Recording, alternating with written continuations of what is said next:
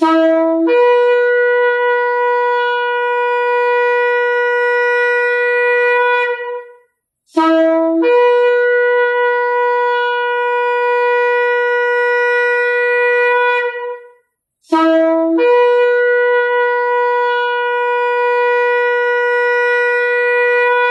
Sahabat RPK yang dikasih Tuhan di mana pun Anda berada.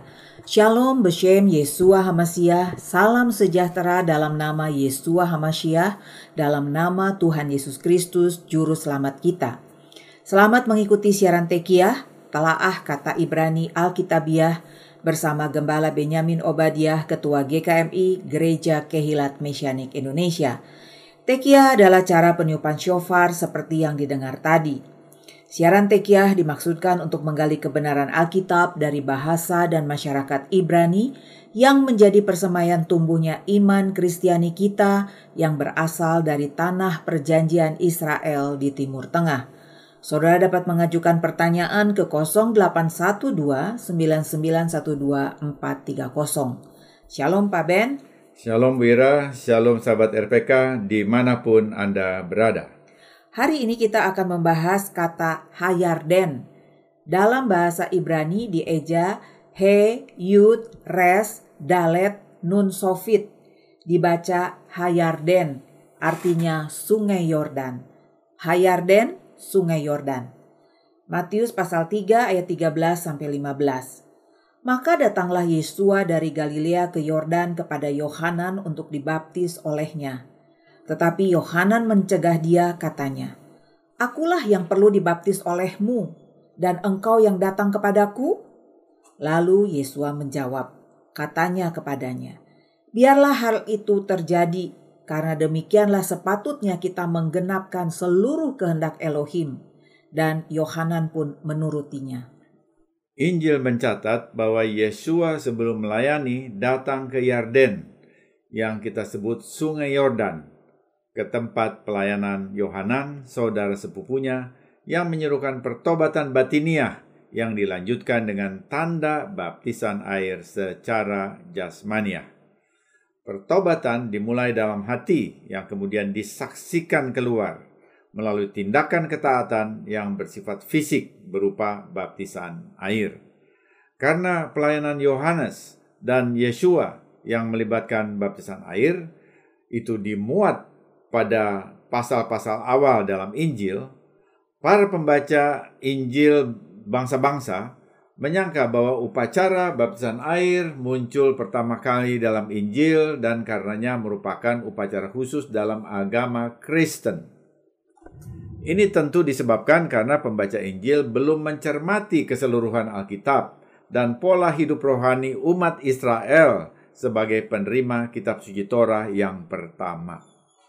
Baptisan air yang dikenal oleh orang Kristen sudah dikenal lebih dulu oleh orang Yahudi dengan istilah tefilah mikveh. Baptisan air sesungguhnya sudah tertulis dalam Torah dengan beberapa istilah. Yang paling sering digunakan adalah rahas yang diterjemahkan sebagai pembasuhan, wash Upacara pembasuhan atau rahas itu sama tuanya dengan Torah itu sendiri. Sebagai contoh, di Sinai Tuhan memerintahkan Mose untuk menahbiskan Aharon, Harun sebagai imam besar dan anak-anaknya sebagai imam-imam seperti yang tertulis dalam Imamat 8 ayat 6. Kemudian Moshe menyuruh Aharon dan anak-anaknya mendekat dan membasuh rahats mereka dengan air. Mose memulai pentabisan para imam dengan membenamkan Aharon dan keempat putranya dalam air. Rahats berarti membasuh, memandikan. Rasi, komentari Torah abad 11, menyatakan persyaratan di sini adalah perendaman di dalam mikveh, yang adalah artinya kolam. Perendaman mengharuskan seseorang terendam seluruhnya di dalam air, bahkan sampai seluruh rambut pun harus basah. Ini melambangkan wawasan bahwa seseorang harus menenggelamkan dirinya dalam kekudusan Tuhan dengan mengesampingkan pengaruh asing yang bertentangan. Ini merupakan prasyarat untuk penahbisan imam-imam dalam pelayanan bait suci. Komentari Kitab Imamat Vaikra Stone Edition. Ritual pembenaman berfungsi sebagai ritus pemurnian untuk membersihkan imam baru dari ketidakbersihan suku Lewi lainnya. Pembasuhan ini merupakan pengalaman pertama mereka sebagai imam, tetapi itu bukan yang terakhir. Untuk menjaga kemurnian ritual, para imam harus menjalani perendaman harian. Perendaman pagi hari dalam mikvah, yaitu kolam yang menjadi kegiatan rutin harian para imam. Torah tidak memberitahu kita di mana mereka dibenamkan, hanya bahwa Mose membasuh para imam dengan air. Sumber air bagi Israel di Gunung Sinai adalah sungai yang turun dari gunung. Ulangan 9 ayat 21. Tradisi mengidentifikasikannya sebagai air yang mengalir dari batu karang yang telah dipukul Mose. Batu karang yang mengikuti mereka di padang gurun. Dengan sekitar 2 juta orang di padang gurun Sinai, Israel memerlukan air yang banyak Ternyata Tuhan memberi air yang cukup, bahkan pasokan airnya dapat dipakai untuk upacara mikveh para imam. Ini sungguh luar biasa. Ya, namun bukan hanya untuk para imam. Torah juga memerintahkan untuk melakukan tefilah atau pencelupan total sebagai bagian dari proses penyembuhan penyakit kusta seperti yang tertulis dalam Imamat 14 ayat 9. Maka pada hari yang ketujuh, ia harus mencukur seluruh rambutnya. Rambut kepala, janggut, alis, bahkan segala bulunya harus dicukur. Pakaiannya dicuci dan tubuhnya dibasuh. Rahats basaro dengan air. Maka ia menjadi tahir. Ayat ini jelas menunjukkan bahwa tubuh yang dibasuh, rahats basaro, merupakan tindakan pembenaman secara total yang disebut filah pada kolam atau badan air yang disebut mikveh, sehingga pembenaman tubuh secara total dalam kolam disebut tefilah mikveh. Pemurnian orang kusta harus mencakup seluruh tubuh, termasuk rambut di kepalanya. Adakah ayat lain yang menunjukkan praktek tefilah mikveh di zaman Alkitabiah? Pelaksanaan pembenaman total sudah dikenal sejak keluar dari Mesir dan terus berlangsung sampai zaman nabi-nabi. Ketika Naaman datang kepada Nabi Elisa untuk dapat disembuhkan dari penyakit kusta, Elisa berkata kepadanya dalam 2 Raja-Raja 5 ayat 10, Pergilah mandi tujuh kali dalam sungai Yordan, maka tubuhmu akan pulih kembali sehingga engkau menjadi tahir. Nabi Elisa meminta Naaman untuk mandi di sungai Yordan. Kata mandi secara tepat diterjemahkan dari kata rahas. Kata rahas yang sama dipakai oleh para imam dalam proses pembasuhan mereka. Dalam kisah Naaman, jelas sekali rahas merupakan pembenaman total seluruh tubuh masuk ke dalam air sungai Yordan. Bahkan bukan hanya satu kali, tetapi tujuh kali. Jadi seperti yang dikatakan Rasi, komentator Torah terkenal, ketika Mose melakukan pembasuhan para imam, ia melakukan tefilah mikveh, pencelupan total dalam kolam. Cukup jelas data dari kitab Torah dan nabi-nabi. Bagaimana praktik tefilah mikveh pada periode Bait Suci II yang mencakup pelayanan Yohanes dan Yesua? Praktik mikveh, mandi ritual dengan melakukan tefilah perenaman total, cukup umum pada periode Bait Suci II, seperti yang ditunjukkan oleh banyaknya referensi tentang kebiasaan ini dalam Talmud. Perendaman ritual untuk pemurnian dan penyembuhan seperti yang ditentukan dalam Torah dilanjutkan seterusnya. Catatan akan pelaksanaan tefilah mikveh justru dicatat dengan jelas dalam Injil. Injil mencatat Yohanan, Yohanes, melakukan pelayanannya di Sungai Yordan dalam masyarakat Yahudi, bukan Yunani. Siapa Yohanes? Semua tahu, ia anak Imam Sakaria. Tetapi bagaimana proses perkembangan pelayanannya? Para ahli sejarah Yahudi mengatakan Yohanan yang hidup di padang gurun Yudea pernah bergabung dengan kaum Eseni di Qumran. Kaum Eseni mensyaratkan masa percobaan dua tahun untuk menjadi anggota mereka. Kaum Eseni di Qumran melakukan tefilah mikveh, mandi ritual dalam kolam-kolam yang mereka buat untuk tujuan pemurnian rohani sebelum mereka menyalin Torah. Pagi hari mereka melakukan tefilah mikveh, kemudian menyalin Torah. Sore hari sesudah mengakhiri tugas, mereka melakukan lagi tefilah mikveh dengan membenamkan diri secara total dalam kolam air. Ini kegiatan rutin harian. Yohanes mau bergabung dengan mereka, namun ia melihat air kolam yang dipakai itu tergantung dari hujan dan bukan air yang mengalir, bukan mayim hayim. Ia merasa tefillah mekfeh lebih baik dilakukan pada air yang mengalir, sehingga ia meninggalkan padepokan kaum Eseni dan pindah ke sungai Yordan. Hal lain yang menyebabkan Yohanes meninggalkan kaum Eseni adalah karena mereka sangat eksklusif, menyendiri. Yohanan ingin melayani di tempat umum untuk seluruh umat Yahudi. Yohanan datang ke sungai Yordan dan berkhotbah, Bertobatlah kamu karena kerajaan surga sudah dekat. Ketika banyak orang Yahudi mendengar seruan pertobatan itu, mereka datang dan mengaku dosa serta memberi diri untuk dibaptis. Matius 3 ayat 6. Di titik inilah Injil baru memulai laporan kegiatan Yohanes. Bagaimana cara baptisannya? Nah, ini pertanyaan strategis. Baptisan Yohanes tidak dapat lain dari tefilah mikveh pembenaman total yang dia alami di komunitas SNI dan juga yang sudah dipraktekkan sejak awal dalam pelayanan para imam di kemah suci Mose di Padang Gurun dan diteruskan sampai pada pelayanan di bait suci pertama dan juga bait suci kedua. Torah mengatakan sedikit tentang prosedur tefilah mikveh. Namun apa yang di dalam Torah dibiarkan tidak diberi petunjuk pelaksanaannya menjadi tugas para rabi untuk menjelaskannya secara rinci. Terlepas dari semua rincian, seseorang tidak boleh melupakan makna mikveh. Kitab suci membedakan antara yang kudus dan yang tidak kudus atau profan. Tefilah mikveh, pencelupan total dalam kolam, merupakan upacara pemurnian dari yang tidak kudus menjadi kudus. Bagaimana pembenaman seseorang ke dalam kolam dapat mempunyai makna pemurnian rohani?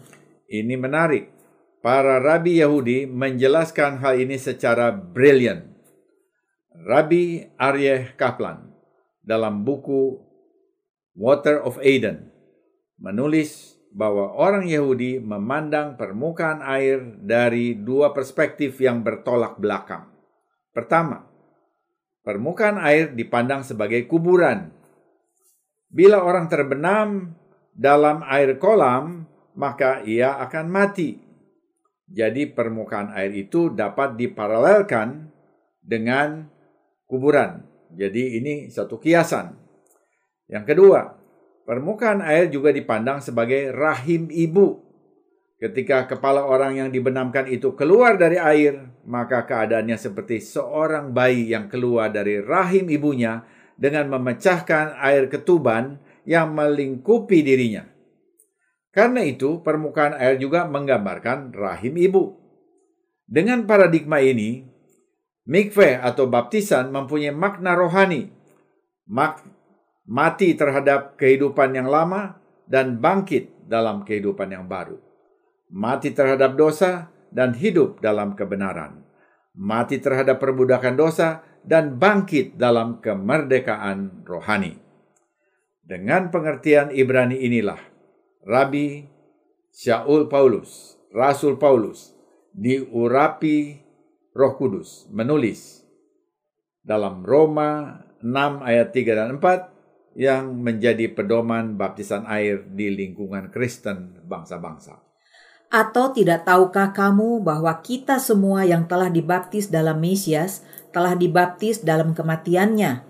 Dengan demikian kita telah dikuburkan bersama-sama dengan dia oleh baptisan dalam kematian, supaya sama seperti Mesias telah dibangkitkan dari antara orang mati oleh kemuliaan Bapa, demikian juga kita akan hidup dalam hidup yang baru.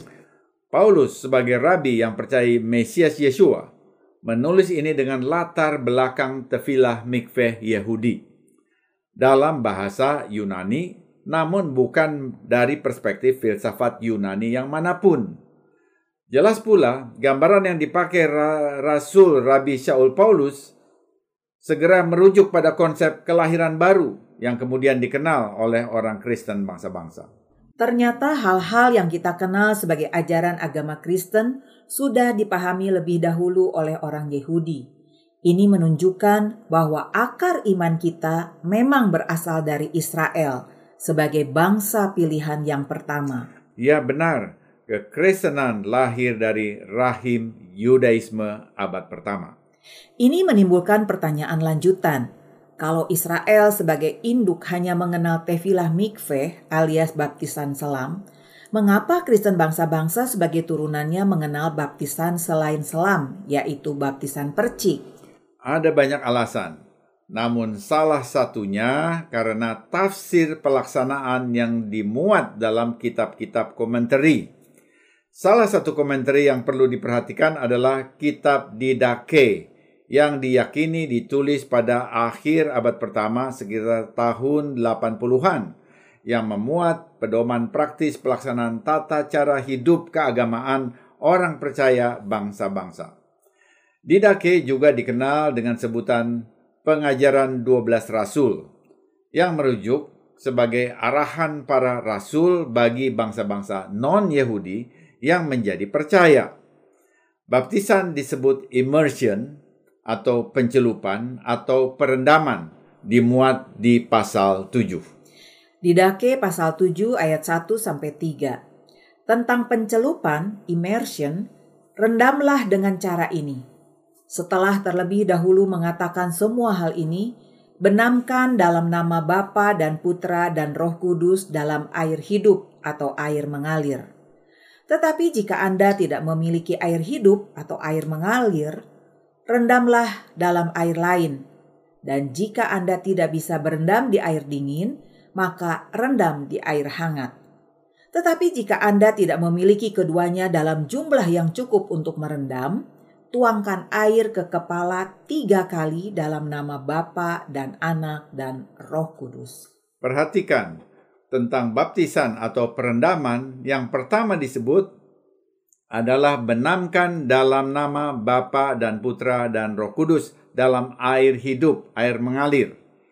Ini jelas sama dengan pengertian tefilah mikveh, perendaman total dalam Judaisme. Lalu dijelaskan beberapa kondisi sebagai antisipasi keadaan lokal. Bila tak ada air hidup atau air mengalir, rendamlah dalam air lain yang tak mengalir. Bila tidak bisa berendam di air dingin, maka rendamlah di air hangat. Sekarang perhatikan pada ayat 3. Tetapi jika Anda tidak memiliki keduanya, yaitu air dingin dan air hangat, dalam jumlah yang cukup untuk berendam, tuangkan air ke kepala tiga kali dalam nama Bapa dan Anak dan Roh Kudus. Ya, ini metode baptisan percik yang dikenal oleh banyak gereja Kristen bangsa-bangsa.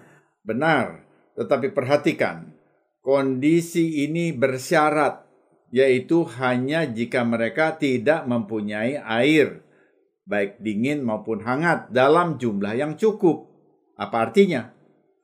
Bila mereka mempunyai jumlah air yang cukup, maka opsi pertama yaitu tefilah mikve alias pencelupan atau pembenaman total yang berlaku. Konsep ini jelas menunjukkan bahwa kitab Didake mendukung adanya komunitas Judeo-Christianity atau komunitas Yehudi Kristen. Yang perlu dibedakan dengan Hellenistic Christianity atau Yunani Kristen. Jadi apakah boleh melakukan baptisan percik? Kitab Didake yang berasal dari abad pertama meletakkan baptisan percik hanya sebagai opsi bersyarat, bukan norma utama. Jadi boleh bersyarat tetapi pada akhirnya setiap orang punya kebebasan untuk memilih apakah percik atau selam. Kembali ke baptisan Yesua Hamasia, mengapa ia dibaptis? Dengan semua yang sudah disampaikan dari latar belakang Torah, pertama, Yesua dibaptis untuk menandai mulainya pelayanannya sebagai Mesias yang diurapi. Sesudah keluar dari air sungai Yordan, roh kudus turun ke atasnya.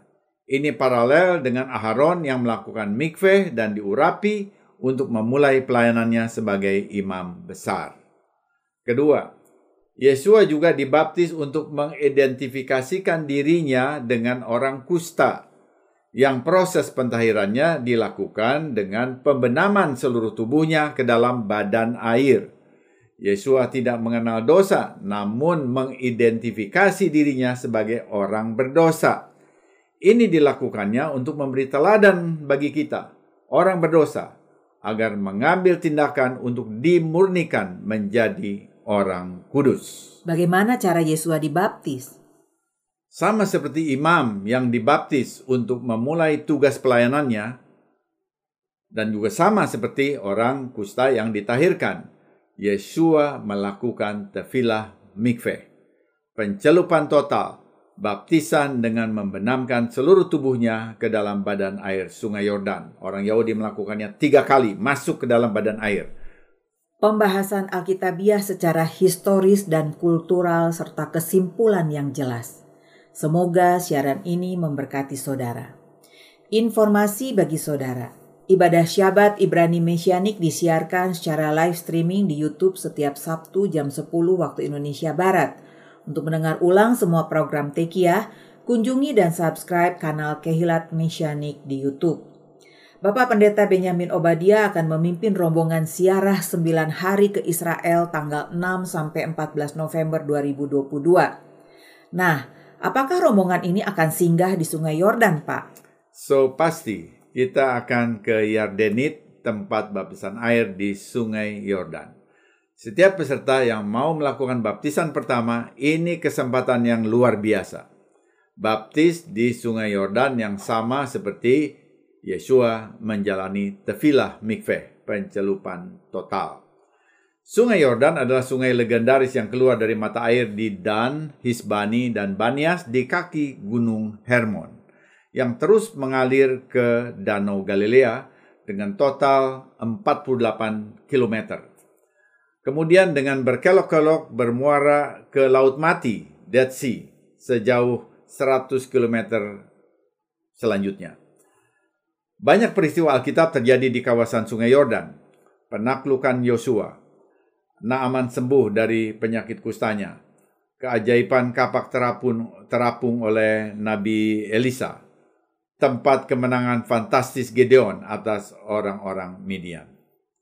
Pada program mendatang, kita masih membahas situs-situs lain yang akan dikunjungi oleh rombongan ini di Eretz Israel, tanah perjanjian bagi umat Yahudi luar biasa. Saudara, ini suatu kesempatan untuk bersiarah bersama dengan Gembala Benyamin Obadiah pengasuh Tekia, telaah kata Ibrani Alkitabiah yang akan menjelaskan aspek rohani dari situs-situs yang dikunjungi, berpasangan dengan tour guide Yehudi yang paham sejarah dan geografi Israel. Situs-situs yang dikunjungi dirancang bagi yang sudah beberapa kali pergi ke Israel, namun tetap memasukkan situs-situs basic bagi yang pertama kali di, ke Israel. Jadi jangan khawatir. Rombongan ini akan mengekspos kitab suci Israel dan tanah Israel serta umat Israel dengan memberi kesempatan untuk berdialog dengan penduduk asli Yehudi, pewaris tanah perjanjian. Ada kesempatan juga untuk berdialog tentang orang Yahudi percaya abad pertama dengan seorang arkeolog Yahudi yang akan memperkaya pemahaman rombongan ini, sesuatu yang biasanya tidak didapatkan oleh rombongan lain. Untuk kenyamanan, Christmas Indo Travel Tour menyediakan hotel bintang 4 selama di Israel. Kita juga akan melakukan city tour dan bermalam di Dubai kota modern yang menandai era baru dunia Arab. Bagaimana mendapatkan rincian rencana perjalanan yang lengkap, Pak? Kunjungi situs Kehilat Mesianik di YouTube atau kirim WA pertanyaan saudara ke 0812 9912 430. Segera hubungi 0812 9912 430. Saya percaya saudara akan mendapatkan perjalanan siarah yang luar biasa. Sesudah narasi ini kita akan mendengar lagu rohani I Am New Creation oleh Steve Kuban. Aku adalah ciptaan baru, tidak lagi di bawah penghukuman. Di dalam anugerahnya aku berdiri, kasihku semakin bertumbuh. Aku ingin memuji Tuhan untuk segala yang dilakukannya bagiku. Amin. Tiba saatnya saya penatua Ira Obadiah dan Gembala Benyamin Obadiah mohon diri dari ruang dengar saudara. Sampai jumpa pada siaran mendatang. Yesua keselamatanku, Torah kesukaanku, menuju kepenuhan bangsa-bangsa. Shalom, shalom.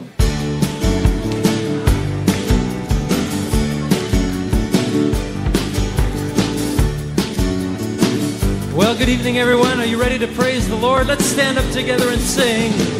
I am a new creation, no more in condemnation.